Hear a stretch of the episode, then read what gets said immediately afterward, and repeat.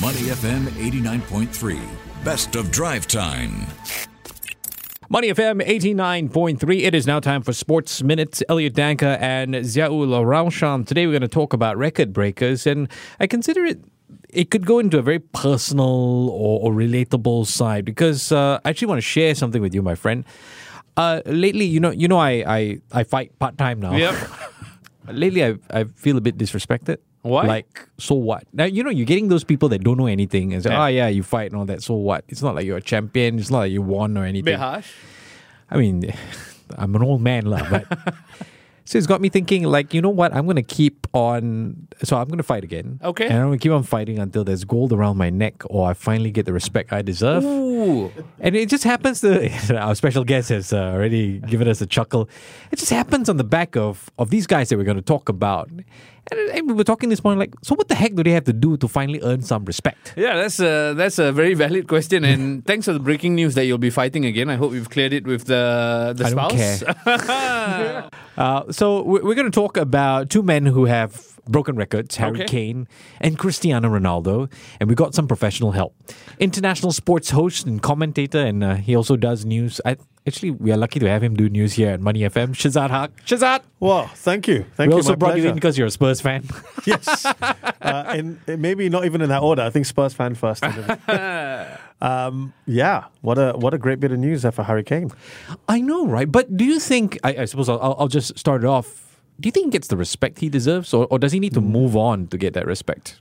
To be honest with you, um, firstly, taking aside the Spurs factor, he has n- always struggled to gain that respect from people. Why? You'd be amazed. I mean, when I've gone through social media posts about whatever achievement he's racked up, and there's been Yeah. a lot, right, over Yeah. the years. Um, it's Is there a lot though? Of achievements? Yeah. Personally, yeah, yes. Personally, yeah. I okay, mean, personally, okay. I mean, obviously, Yeah. nothing, nothing in the trophy cabinet, Yeah. which is one of the criticisms he faces. But he, one of the things that Spurs fans love singing um, in the terraces whenever Kane scores is he's a one-season wonder. Mm. Okay. Because he was written off Yeah. Mm. as that after his very first season where he got Yeah. 14, 15 goals. Yeah. And and then repeated and went up to 20 goals and then Yeah. he hasn't looked back since. So he's he also the way he speaks unfortunately doesn't help him because he's got a bit of a lisp. So people quite often regard him as a simpleton, which is really Oh, unnecessary. rude. It's terrible. It's terrible. Um, and yeah, so he's never really got that respect. Right. Uh, they call him a tap-in merchant, stuff like that. They say, oh, you know, he um, he scores mainly against Flat the weaker bully, teams, flat yeah. track bully, that kind of stuff, Wow. which isn't borne out in the actual stats. So he's always been had a bit of a target. Then you add in the Spurs factor where he's not won a trophy, Hmm. and uh, it, it just adds on to to this uh, myth about him. But when you actually look at the stats and how well he's done against the, the so-called Big Six, how he's well he's done in the Champions League, how well he's done in World Cups. Yeah. um, that myth is completely blown wide open. Uh, the one thing, as you have alluded to there, is he's lacking in, in the trophy department. I mean, not personal trophies, but uh, club or Like team a proper trophies. trophy, yeah. So that's the one thing left, which obviously then prompts a question: What happens next? I hate this. I agree with Shez though. When you look at numbers, 81 goals for England in 54 matches. That's an astounding rate to be scoring, right? I beg your pardon. 54 goals in 81 matches. That's an astounding rate to be to be goals getting goals for your for your country, Look right? at that clip he's doing it. I think zero point six six, something like that. He- Only, um, only the, the great Jimmy Greaves, who's also uh, his, his record he eclipsed at Spurs this season, has scored at a faster rate. And when you think about that, do you then think he needs to achieve something with a team to then perhaps get that that hoodoo off his back?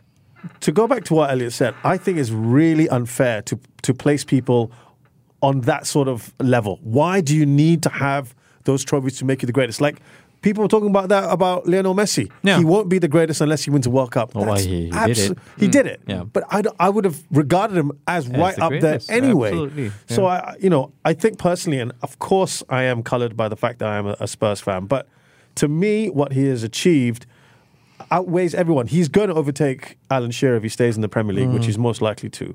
However, I cannot begrudge him, or any. I don't think any Spurs can be uh, Spurs fan can begrudge him if he wants trophies. You are already a club legend, right? He's already got this this record now, the the, the all time Spurs record. He hasn't got the all time Spurs top flight record. There's still about 20, 30 goals to go, so he needs another season or two to uh, overhaul that one. But if he wants to now add trophies to his uh, cabinet, and he feels that's something, and he has openly spoken about that, as as most players want to, right? They they get the money. They, they've had the personal accolades. Now they want the, the team accolades. I, I, I can't blame him. What about Cristiano Ronaldo himself at the age of 38, scoring for Portugal? There's that chuckle again from Shaz. um, and you feel with, with him, it's slightly different. Like, Yeah. it's not enough to be given respect. For him, it feels like he needs to be undisputed. What the heck is he chasing? I think he's trying to salvage himself in a way. I think he's he's trying to paper over whatever cracks there are. And, and Maybe look, he can't let go. he- that no, daddy time he- is here. Oh, he clearly cannot let go. I mean, that that that I think is underlying. That underpins everything he does, and he wants you know he wants to get 200 caps. He's only three hmm. three matches away shy, from that. yeah. You know, Yeah. but.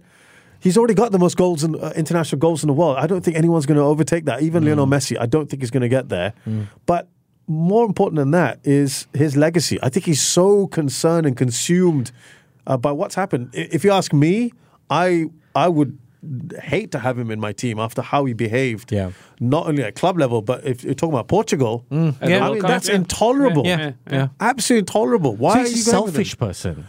I think so. But I think that's exactly what he's trying to salvage at the moment. Yeah. Because going into that Portugal game, he talked about how he didn't really understand the situation completely at Manchester United. I, I don't agree with his apology, or if you want to call it that, but it looks like he's desperate in his mind to end his legacy on a high note. Right. Not the damn script that it is playing in Saudi Arabia, right? He mm. wants to go out on a high, a bit like his his biggest nemesis, Lionel Messi, Yeah. has won the World Cup, scored that goal yesterday in front of the adoring home fans. I think Ronaldo is desperate for that feeling, and that's what he's clutching at straws for. But sometimes also it's about timing, right? You got to realize, not to say realize that your time is up, but realize, okay, this is the best that I can achieve. Yeah. Everything else just needs to be a smart play. For example, Zlatan Ibrahimovic.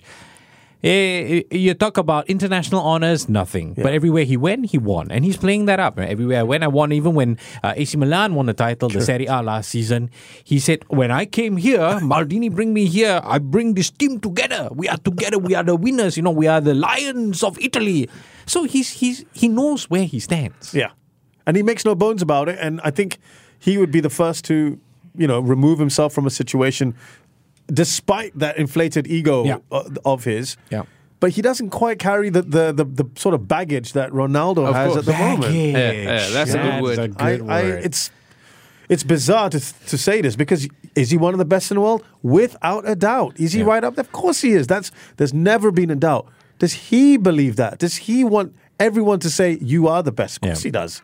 Yeah. But he has tarnished himself, I think, um, past the point of no return. Mm. And what he did at the World Cup, let's put aside the Man U stuff for the moment. Sorry, guys. But we all know Yeah, what. it's true. It's true. But you can't be doing, you can't make it about yourself Yeah. ever. Yeah. And you can't be doing it on the World Cup stage. So to go back to the center focus of this podcast, which is breaking records, right? Are you of the opinion that records don't have to be broken for your legacy to be set in stone? You know what I mean? Yeah. Like it I- doesn't matter whether you're an all-time top scorer or you've scored 15 games in a row. You can still be a bona fide legend if you go out and achieve other things. You, you should be, right? Uh, unfortunately, players are not judged in that way necessarily, right? They're judged on, like you say, either records or titles. And is that fair? No. I think we all have a different barometer of what makes Sure. you a great player. Sure. But we've named a few of the greats already Yeah. in this in this chat, and there's absolutely no doubt. And yet they're all kind of record breakers as well. in, in their own right. Yeah. yeah. So I, I wish it wasn't the case, but I, I think it's very hard to argue against it as well. It's horrible, right? Humans and their expectations. Yeah. But but just to, to wrap up this conversation about rep- record breakers before we move on to another topic, uh, does Harry Kane deserve a statue outside the Spurs Stadium? I think he will probably get it anyway as a record goal Okay. scorer. You Yeah, know, I think he does. You know, Thierry Henry got one Yeah. at Arsenal. He's a record goal scorer. Uh, I don't see why Harry Kane shouldn't get one for Mm, sure. All right, let's talk about uh, another situation that shocked uh, Raushan and I this morning. Julian Nagelsmann getting sacked Mm. at Bayern Munich. Yeah, I, he- was shocked. He was skiing in Austria. You talk about expectations, it's so Yeah. unfair, right? What's going on? You know, uh, they're still on course for the treble. Uh, the the players were shocked. Yeah. no one could have foreseen this one. Not not not at least not now. Maybe at the end of the season. Yeah. Fair enough. But I mean, he has won for Bayern like last season. So Right. I think here? the problem with Bayern is they're used to winning it at a canter. So suddenly Ah. to be, yes, they are just one point off, which for the neutrals is exciting because there's Yeah. an actual title race in the Bundesliga. But for the Bayern hierarchy, they're like, no, no, no. We're supposed to win the league at a canter and then concentrate on Europe. But I think they've had it in the works for a while because the speed at which they announced Yeah. Thomas Tuchel as the replacement Oh, suggests that it was brewing for a long, long while. So look, when you're second in a one horse Mm. race, it, it doesn't help you. Spurs have been third in the We- two horse we've, race. We've, we've been there. We, know- we know what it's like. I mean, I, I wish I would. I could say we're second in a one horse race, but um, you know, he's he's already had issues with the board apparently in the background. Uh, they blame him for the ten points dropped in 2023.